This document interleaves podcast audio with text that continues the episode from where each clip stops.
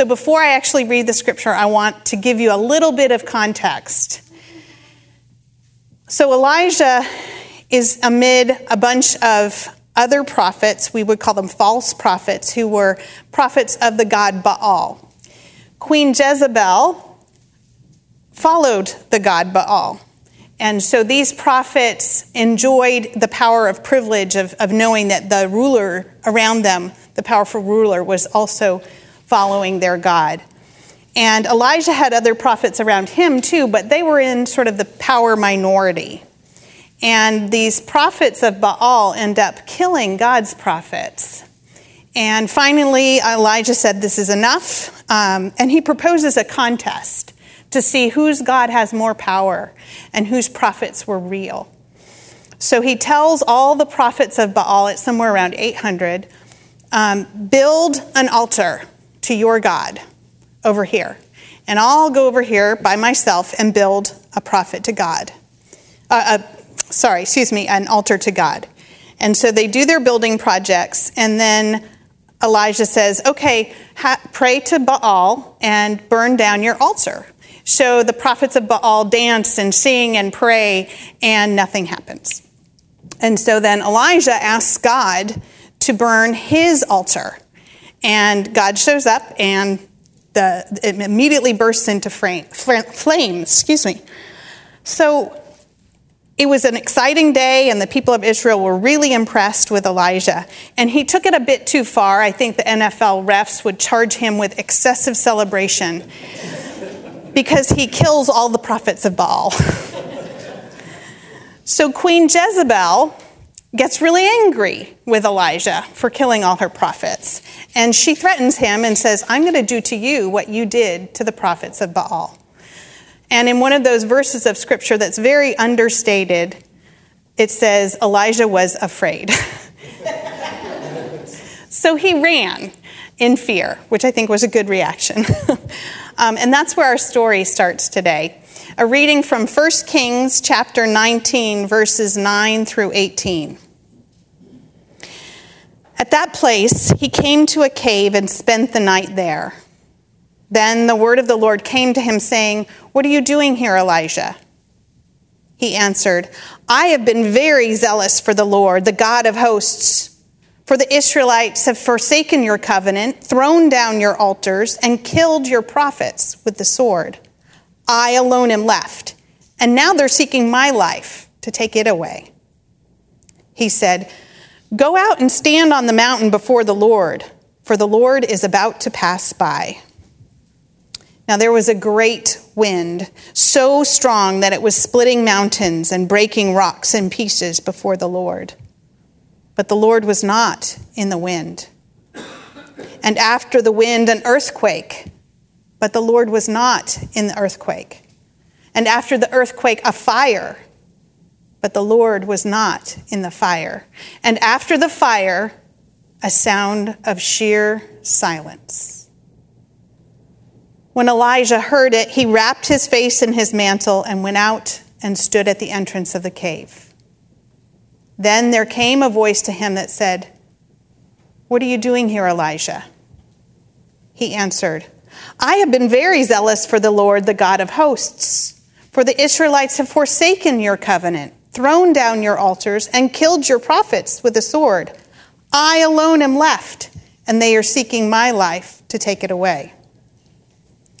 Then the Lord said to him, Go, return on your way to the wilderness of Damascus. When you arrive, you shall anoint Hazael as king over Aram. Also, you shall anoint Jehu, son of Nimshi, as king over Israel. And you shall anoint Elisha, son of Shaphat of Abel Meholah, as prophet in your place. Whoever escapes from the sword of Hazael, Jehu shall kill. And whoever escapes from the sword of Jehu, Elisha shall kill. Yet I will leave 7,000 in Israel, all the knees that have not bowed to Baal, and every mouth that has not kissed him. This is the word of God. Will you pray with me? Holy God, let us come to you this morning open to being surprised. quiet our agendas, clear any cobwebs from our ears, penetrate the corners of our hearts with your word. Amen. I have always loved fall. It's always been my favorite season. And in New England, it's coming, and you know it's coming because the air gets a little crisp, unlike here. and the leaves start to change colors and fall. It's a really exciting time. And here we have to sort of look for different signs of fall. You know, you walk into Office Max and there's piles of back to school items or you get the tax free weekend to shop. Or some of us yesterday, how many people went to Parker Lane to help the kids there? Good number of you. That was so much fun watching those kids light up when they got their new backpacks. Wonderful signs of fall and the shift in the schedule. And it is a time, no matter who you are, when things are going to shift dramatically. Whether you're a teacher or a student, in front of you, you have the promise of very full days, even fuller afternoons, and nights of homework and planning. You may be a parent, a lucky parent, who anticipates a little more freedom during the day from those summers where there were no schedules, but your evenings are going to be pretty busy overseeing that homework too. Maybe you're somebody who's watching from the outside, but you're realizing the morning traffic is getting worse and worse and will continue to. You're realizing that you need to watch for children and youth walking and biking to school and crossing streets in front of you. Whatever position you're in, I think you can feel that shift that's about to come. In our scripture today, Elijah is feeling a shift in his schedule that's about to come too. He knew he'd angered the wrong person. He was on the run. He didn't know where to go to hide from her. And there's one point in this section that we didn't read where he, he just sort of sits down and prays that God will take his life. He's done. But God wasn't quite done with Elijah. He sent him, first, he fed him and, and hydrated him, and then sent him on a journey for 40 days into the wilderness. And that's where Elijah finds himself resting in this cave. And as soon as he enters the cave, God seems to have a different idea about what should happen, and God speaks to him and says, What are you doing here, Elijah? And this is one of those places in Scripture where I wish we had an audio recording. I'd love to see how God asked that question because it could be interpreted different, different ways. Elijah, what are you doing here? Or, Elijah, what are you doing here? Or, Elijah, what are you doing here? There are, there are many different ways you could read that question. And what's funny is that Elijah doesn't seem to read it or hear it at all because his answer is so strange. God, I've been working down here. Haven't you seen me? I'm your biggest fan, your biggest cheerleader. The Israelites, they're messing up all over again. They're tearing down your altars. They've forgotten all their promises to you. They've killed your prophets. They want to kill me. Now, how does that answer God's question of what are you doing here, Elijah? It doesn't. Elijah has so much going on. He's running for his life. I, I get that. But he can't even hear the question that God answers because he's so frantic. Have you been there ever? Or maybe I should ask, are you there right now? Maybe you're thinking as soon as school starts week starts next week, I'm going to be there. And I know I've been there. If I'm not careful, my life gets so busy, busy with really good things, not bad things. But I sometimes wonder if God sent me an email, would I even see it in my inbox? And if I happen to open it, would I read it all or skim it and miss something? It happens to the best of us. And I think the key is recognizing it, knowing when those shifts in our lives are about to happen. You need to know you're headed into a different season so that you can be more intentional in your schedule for listening. And after Elijah answered God, God tells Elijah, Go outside and wait for, for God to pass. And a lot of people who preach on this message, especially when you just look at this, this small clip, they focus on the silence. And they try to convince us that silence is the only way you're going to hear God's voice. And I do. I think that, that you need to unfetter yourself, let some stuff go before you're going to hear God's voice. But I've had people come to me and say, sitting in silence makes my skin crawl. There's no way I can sit in just silence. And if you're sitting there thinking that, you're not listening for God's voice. You're not going to hear it. I don't think that this is necessarily a prescription for how we have to listen to God's voice. I think it's a description of how Elijah encountered God. And think about those phenomenon that he didn't where he didn't hear God's voice. The wind, the earthquake, and the fire. I think God's powerful enough to come to us in those ways as well. In fact, Moses had a pretty good one on one with God in front of a fire. And the Psalms and the Gospels and a lot of the prophetic passages talk about God's voice being like an earthquake and causing the earth to shake.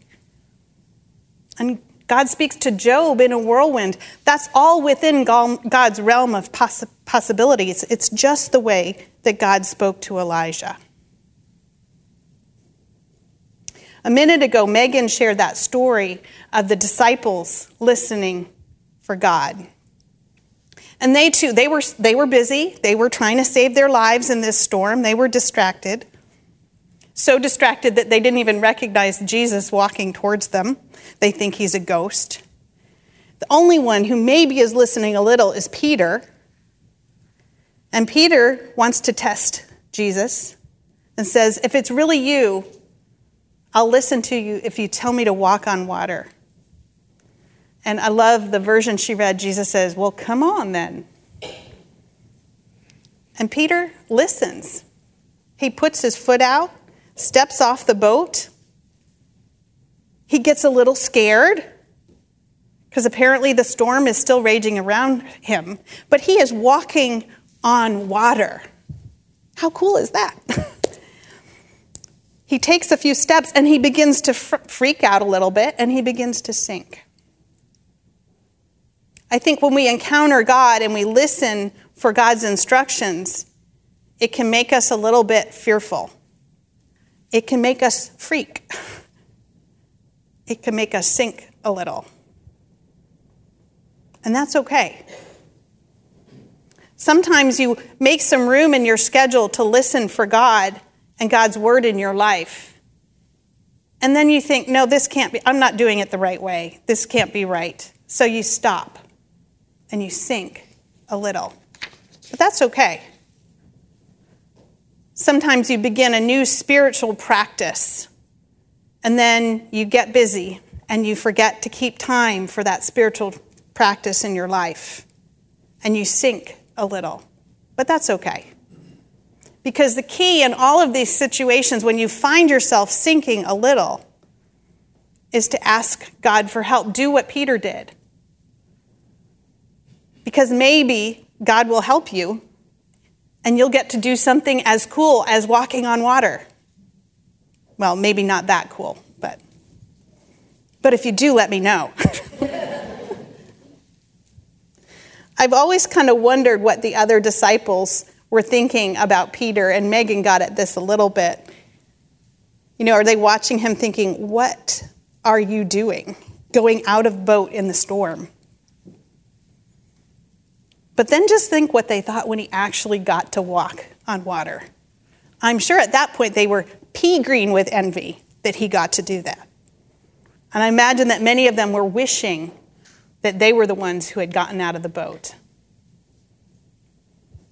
I think that's a place we can find ourselves also sitting there watching someone else in their spiritual practices and thinking, I, I want to do that. I want to be like that or having somebody describe an encounter they've had, a particularly important mo- moment in their spiritual life, and you think, I, I want that for myself. It's hard to take that first step off the boat, though. Sometimes you need to ask for help. And I can't think of the best form of flattery than to walk up to someone and say, You seem so deeply spiritual. Tell me what you do to connect with God. Nobody's going to say no to that. That's a great question to ask. You could also ask me or Pastor Tracy. We'd love to help you figure out a more deep, a deeper way for you to connect with God, and it would help us earn our paychecks a little bit if we got to do that. And these times in our lives when we're feeling these shifting times, they're often the best opportunities to eke out that time in your schedule for connecting to God more deliberately. You, you know your th- life is about to get busier. So now is the time to fill out, fill out that space in your schedule. Because before you know it, if you haven't done it, it's going to be filled with work or school or watching Netflix. It's important to pay attention to those times of shift. It's scary sometimes. Elijah, he was scared to listen to what God's instructions were next. I mean, just look at all his, he's been through by following God's word so far. But God's not done with him yet. He's got a new assignment. God asked him to anoint new kings over the land. Let's get rid of Jezebel. And then God asks Elijah, Did you connect, uh, connect with this? To anoint his own replacement. I'm pretty sure Elijah wasn't expecting to hear that he was pending retirement. And sometimes when we listen for God's word, it's not what we expect. It can seem scary, what we're hearing. And you have to make yourself vulnerable. The thing to remember here is that God was faithful to Elijah. God took care of Elijah. God takes care of God's children and God's going to take care of you. Amen.